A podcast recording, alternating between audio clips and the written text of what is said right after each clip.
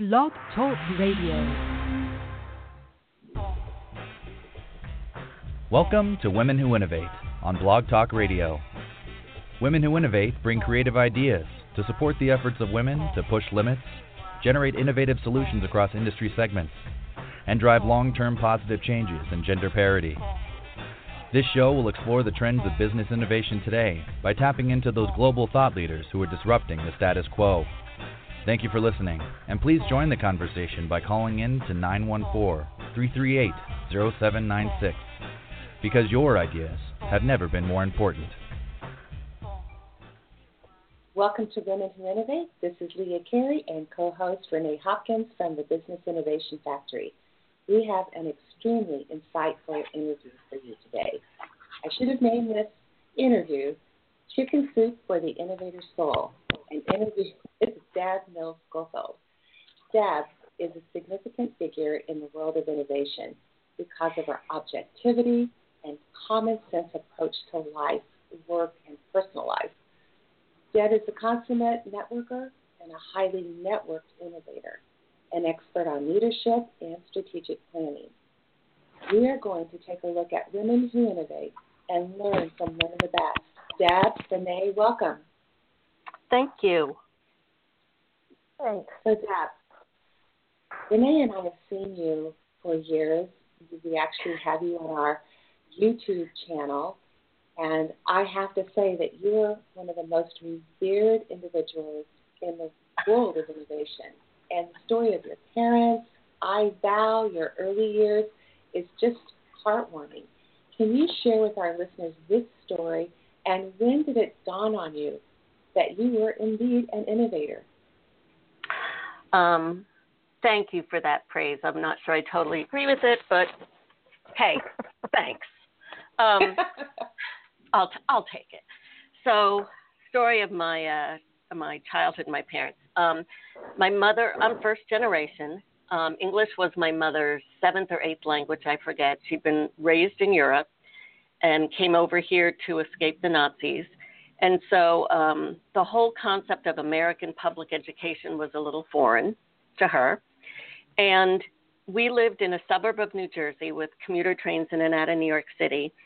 And so on Tuesdays, the mu- at that time, the museums in New York were free. So we didn't go to school Tuesday. My older sister and I, we went to New York every Tuesday, took the train in, and went to the museums um, to, you know, see art and culture and that kind of stuff. We also went in a few nights a week to concerts, opera, ballet, that kind of thing. And then sometimes we didn't go to school on Fridays because um, my parents thought I, we needed time to be able to play. So the school system really was not keen on my parents. Um, at that time, there was like I guess now if you miss so many days of school, they can kick you out or sue the parents or something. They didn't have that at the time. so they called my the superintendent called my parents in and made a whole to do. You know, your kids were out of school so long, yada yada. And my father said something like, "Well, what's the average grade?" And the guy said, "You know, a C." And my mother said, "Well, what do our children get?" And he said, "A's." And and Daddy said something like, "Is there anything higher than an A?" And he said, "No. Why?" And he said, "Because if there was, then we should keep them out more because it's working." Um, so, um, our view of education was that I was raised with is it was my parents' responsibility to educate us. We went to the public school because legally we had to. Um, right. And you know, you just explore things. So whenever we asked a question, it was always answered in a way that led to another question. So um, I just got good, or we were taught how to be good at asking questions. And then that led me to come college. I went to Brown, where I mean, it's how Brown has been for I don't know how long. The focus of the education there is to learn to ask great questions. And one of the things that I did there was started the CogSci program with two other young women. So we started a new concentration with the support of the deans and our profs. It was actually the first entrepreneurial thing I did, but I didn't know it was entrepreneurial till maybe like 10 years ago because that's just kind of what you did at Brown. Um, then I go to Bell Labs, and again, the focus is on asking great questions over and over because that's how you experiment, learn, apply, and iterate. And now I was actually getting paid to ask really good questions. Um, I got my patent because of asking good questions. And I mean, that's just, as I look back, I had a really blessed whole path there that's not typical. But um, that whole emphasis on asking great questions, trumping, ooh, I shouldn't use that word, um, being more important than necessarily getting the right answers, because there's probably several, not one, has just kind of been a meme. Um, and to your point, when did I know I was an innovator? Probably not until like 15 years ago or so, because up until then, it, I was, I didn't think what I was doing was innovative because I was around a whole bunch of people that were doing the same thing, so it just seemed normal. And it was when I decided to go out on my own, and it was my husband who said, you know, given your expertise in innovation and strategy, and I was like, oh, well, okay. But I never really, oh, you know, well, I knew I, I knew I was strategy, but innovation was just normal to my whole experience from how I was raised through school to work. That I never thought of it as being something special. I guess. You know? That's, oh, okay, so I'm, I'm going to add humility to your list of attributes as well. well, I don't know if it's humility or just I was blessed to be around so many people that thought the same way that I didn't know it was a different thing. Mm-hmm. I thought it was right. normal. Well, I mean, I still think there's a little humility there, just enough to make you open-minded. Um, well, yeah. So, I think it's so, I think it's important to be humble. Yes, I I totally agree with you. So, so when you're looking at the state of women in leadership positions today, when you see that there's less than fewer than four percent in the C-suite, Fortune 500, what what is what goes through your mind? What does that say to you? That the C-suite in most of these companies is stupid.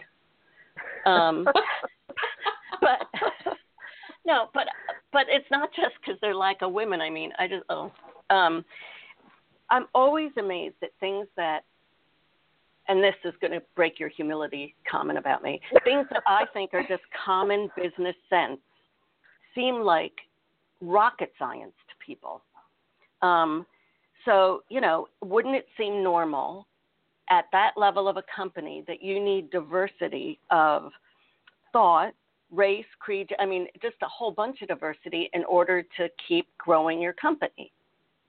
Um, so, but I guess it isn't really obvious, and that's one of my phrases is since you know when did common sense become so uncommon? Um, I also wonder why, and here I'm I'm not going to be politically correct, and I, I'm really struggling with this because I was out at Cisco, I don't know, sometime in the early spring, and they asked me to come out and talk to them about when, mentoring their women in tech. Um, but as I look at things, I don't understand why, if you're not getting to where you want and you're able to, you're not trapped economically, why don't you go out and do your own thing? So, you know, I can be like a bull in a china shop and I don't take no or no, you can't too easily. in fact, if you tell me I can't do something, then I'm going to do it. So I somewhat don't understand why women who have the ability to walk out and do their own thing or work somewhere else don't. Um, Fear. Fear. Well, I guess fear, but and I understand that if you're the main breadwinner, the key parent, you've got the benefits and all that, you don't have that freedom. But if you do, you know, if you're hitting your head on that glass ceiling and you don't see change, I think if enough women would say to heck with you guys and leave and do their own thing, you would start to see change. Now, is that the best way or the fast way? I don't know. I think it is a way. Um, and I think if C suite started seeing they were losing really key talent, maybe they'd wake up. Mm. I could mm. also be naive about that, but um, I just I just think it's stupidity on the C suite level. But it's not the well, only actually, form of stupidity. I have seen articles um, bemoaning the fact that so many women um, who left for what they stupidly call the mommy track um, didn't go back and has gone into business for themselves. And the articles I've seen have been like, "Oh no, what are we going to do? We're losing our talent." So, so I mean, it's possible that people are realizing that, but I don't think they would realize it in in large enough numbers for quite some time. Right. I think yeah. I think it's too long of a tail to, you know, there, it's like with kids and dogs. The distance between when you make the mistake and when you get punished for it has to be a lot closer in time than than it is. That's, that's right. Wow. That's it. so actually, this has been a great segue, uh, Renee, into my question for Deb. And this is something that Women Who Innovate, when um, we were thinking about what is the purpose for creating this. Um, and I come from um, leadership, strategy, and of course Renee has deep roots in innovation. I, because there is a lack of women in leadership, I've been thinking that there must be a link between that lack and the lack of women in innovation, and I'm really having trouble connecting that link or making sense of of my question, my premise. Can you help me make sense of of linking the two or not linking the two? Oh, totally. No. Um, I think it's part of the reason, but I don't think it's all of the reason.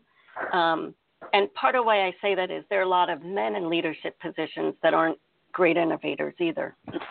Excuse me. Um, I think some of it goes to that that those that are in leadership positions don't recognize, support, and promote ideas and innovations that are coming from women. Um, and that could be because maybe women aren't pitching them, presenting them in a way they're used to. But I'll go back to Bell Labs and AT&T, and again, the caveat that this was an unusual world at the time. I think my bosses went way above and beyond in pushing my ideas up the ladders. Um, they taught me how to craft the message, how to create the slides. Okay, this was before PowerPoint. Um, use visuals, how to tailor the message um, to the hot buttons of the audience. So, you know, you're meeting with this VP. Here's what he's going to need. You're meeting with this VP. Here's what she's going to want to hear. Um, and basically, they told me how to pitch before it was called pitching. Um, so they really made sure that when they gave me opportunities for high visibility, I aced it. And they were also of the school of, you know, as my boss, they were to give the credit, the credit and take the blame. Um, but they spent tons of time with me and my peers. It wasn't all just me, teaching me how to sell my ideas to get buy-in. Um, I also think that women haven't been in what we would stereotypically call engineering jobs, like STEM jobs, and some. I like STEAM better than STEM because without the A for art and design, you can make remotes like we have today that are horrible. Um, but, but they've been in more like say marketing or on the business side, and I think there's a stereotypical view, albeit changing, that innovation comes from the techie side, from science, technology, engineering, math stuff. And so some of it could be that since there weren't as many women there, um, that's why it wasn't viewed as innovation. So um, I think some of that's starting to change with the work that BIF and my friend Alex Osterwalder does on business model innovation. Some of that's starting to change. But I think some of it is really just there haven't been as many women, and those that have been there haven't been trained, mentored into how to pitch. You know, I we, we are. I think that may be one of the skills that that women are lacking. The skills that they need to advance their careers and really be competitive, um, because it's it's not it's not women in general. I mean, there's women. Um, you know, don't keep companies from being more profitable, and in, in some cases, they've made companies more profitable. But can you say more about the skills that women need uh, to advance their careers and to innovate? Um, well, to one point on the pitching, I think it's something that that hasn't been taught um, to men or women. And when we talk about pitching in today's world, most people think of it only like I'm an entrepreneur and I need to have a pitch for my startup, not I need to have a pitch for my idea or a pitch for me, who I am. Um, I think I don't know that women need any more skills. I think they just need confidence, and either they need to there's something to what did my mother used to say? She said, if you want to play the part, you have to act the part. So there's mm. something to be said for um, faking confidence to build confidence. Um, but I don't think it's a skill issue. If I look back at my career, um, so I was 20 years old, right out of Brown when I started at Bell Labs, And again, I go back to the hours and hours that my boss spent with me on how to pitch my idea, which in the process honed the idea. And so, you know, that constant questioning me on why I was doing this, why was it designed this way, et cetera, helps you hone that. Um, and I didn't know how that would be useful. So I think women just need, not just, women need to be more proactive about their careers and their ideas. And that's what I mean, building up the confidence. So, you know, when I was out in Silicon Valley in the spring, somebody, some woman came up to me and said she hadn't been promoted in eight years. And I looked at her and said, then why are you here? Um, and then, you know, okay, that's kind of tongue in cheek. But I asked her if she ever presented her career plan to her boss, and she hadn't. And 34 years ago, when I was just a kid at Bell Labs, it was made clear to all of us that you owned your career. Your management was there to help you, guide you, advise you, but it was up to you. And I only had one job description in my whole career, and that was the one that I got hired in to do. So I think we women and men, but women need to say, okay, where do I want to go and lay out a plan and go through that with their management. And part of that is, you know, go back to only having had one job description. I would see stuff that either interested me or I thought there was a need for and start doing it and just kind of design my own jobs. Now you can say, yeah, you were in a Bell Labs and AT&T where you could get away with that, and that's also very true. But I don't see women kind of just taking it by the horns and saying, This is what I want to be. Help me get there. What do I need to do? Um, you know, that said, 34 years ago, so when I was at Brown, um, I don't remember there being like more men in my computer science classes than women. I just kind of, it wasn't a big deal, so I don't know that I noticed it. Half of my TAs were women at Bell Labs, the class or group that I came in with, we were pretty equally divided up, and we were all tech that were coming in. Um, and so it's kind of surprising that I look now and women are fighting for their positions and roles. And 34 years ago, it was a heck of a lot easier. It's, we've just regressed unbelievably in that in that way. Wow. You know, I, I think you're absolutely right about that, and I think that regression, the great regression, has happened across the board. I mean, you, you were you. That's what makes you such a great mentor. That you you've actually, you know, you experienced this, and you might call it luck, but I think it I think it really speaks to you know your your own you know personality that you understood that that was valuable, and also it makes you an excellent mentor to young people you know, who don't have never heard that you could actually take this kind of a proactive approach. Mm-hmm. Well, I think. Thank you. Um, I think some of it is personality because it's just kind of how I'm wired, that, um, and how I was raised. That you know, you tell me no, I'm just going to say, well, heck no, it's a yes, um, and that's not always too typical.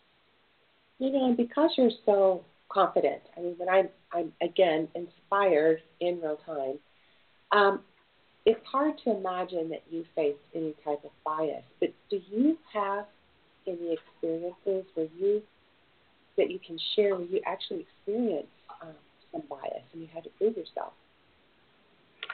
You know, honestly, um, no. And that could be I was oblivious to it.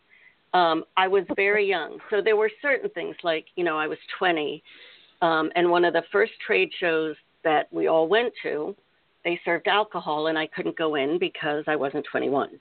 Um, so I saw some age issues, but but not, but that was more external. Um, you know, I look at the times, the very few times, amazingly, that I had to deal with political issues and power plays and it was usually an issue of level because it was not just me, but my colleagues who were frequently male that were getting the same thing. So um, I never felt gender was an issue. And as I look back, it, it, I don't think it was, at least for me, because my peers who were males would get treated the same way I was.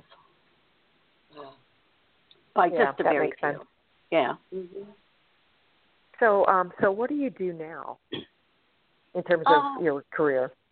Oh, I like I uh, I try to sit on the dock in Maine as much as I can. Um, no, we'll go with you. yeah, I think that should that's my full time career plan. Um, so I do a few things, and they make sense to me, and that's all that matters. I have my own consultancy in strategy and innovation for um, medium to large size, privately held, not private equity held, but privately held businesses, trying to get them to understand that strategy is a verb, it's a living, breathing thing, it's not an annual process. So you're kind of always looking at the world and assessing and where you go and and trying to look at it differently so that innovation is a core piece of your strategy, not like a tactic on there. Um, and that's the main crux of what I do.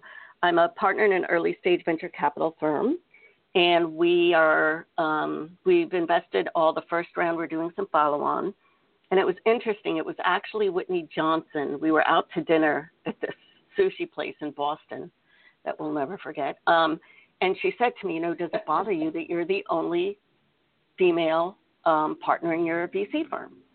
And I was like, I am. I, I mean, I really never noticed it. And I was like, oh, heck, I guess not. And she said, do you ever feel biased? And I said, no. I said, you know, we have one partner who's a bit arrogant, but he's arrogant to all of us equally. so um, again, I never took that. And given the fact that I guess I am the only female and one of the two youngest partners, you know, um, with a bunch of white guys, I've never felt any bias or anything. So that's a little side comment there.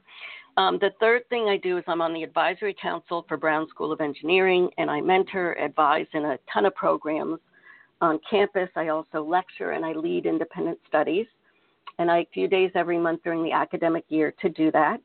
And that's really my brain candy. That's how I refresh and renew and learn intellectually because the kids are always challenging my orthodoxy.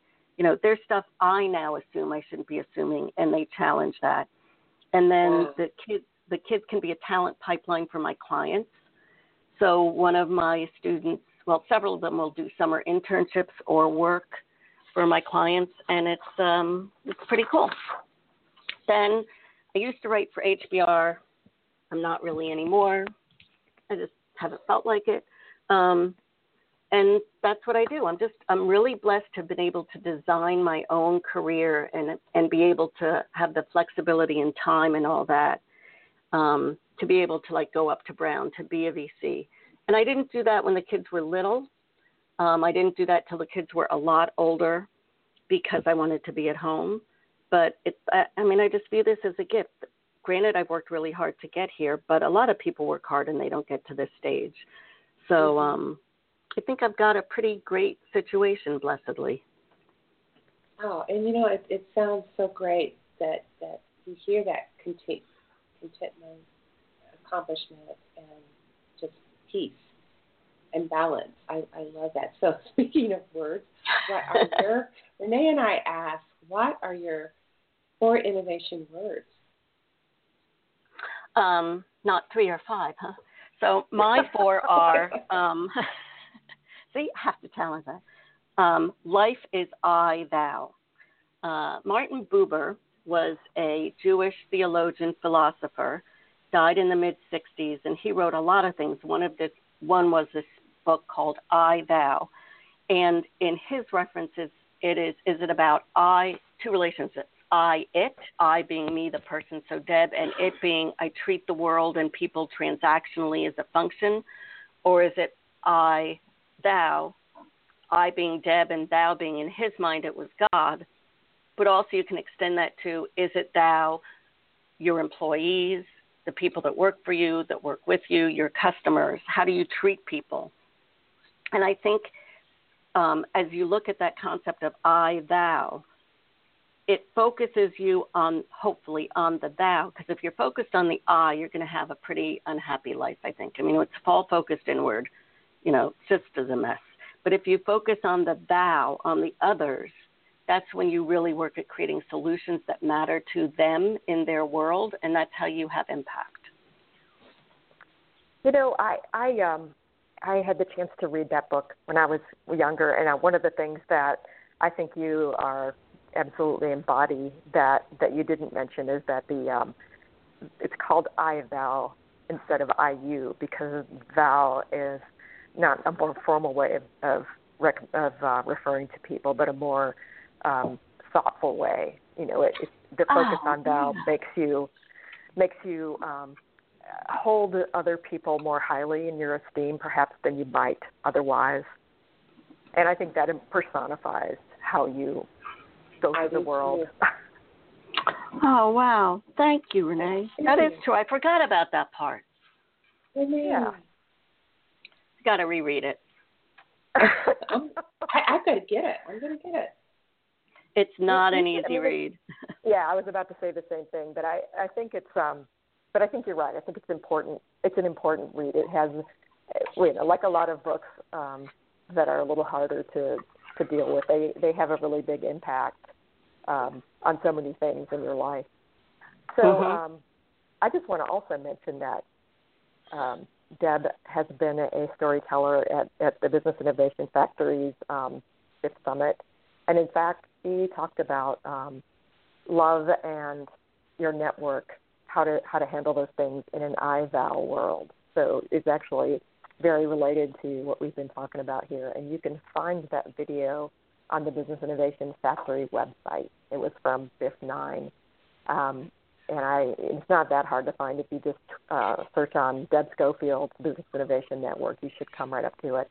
But so, Deb, how are the other ways listeners can find you? Um, on Twitter, I am at D Schofield, no H, just S C O. Um, LinkedIn, Deborah Mills hyphen Scofield, and my website and my blog. And the website's very complicated. It's mills hyphen Scofield.com. It's my last name. You know, nothing fancy. So those are places you can find me. Or once a Thank month you. up at Brown or Beth. That's good. I, That's I right. need to just Yeah. come up and bunk with Renee, and we just need that. We have to have a girls Oh, girls yeah. innovation I would. day. That, that would be terrific. That would be so terrific. Deb, Thank you. Thank you so much for joining us. We definitely want to have you back. And this broadcast will be on iTunes within a couple of hours. So, Deb, thank you. Thank you guys so much. You're welcome. It was a Bye pleasure. bye.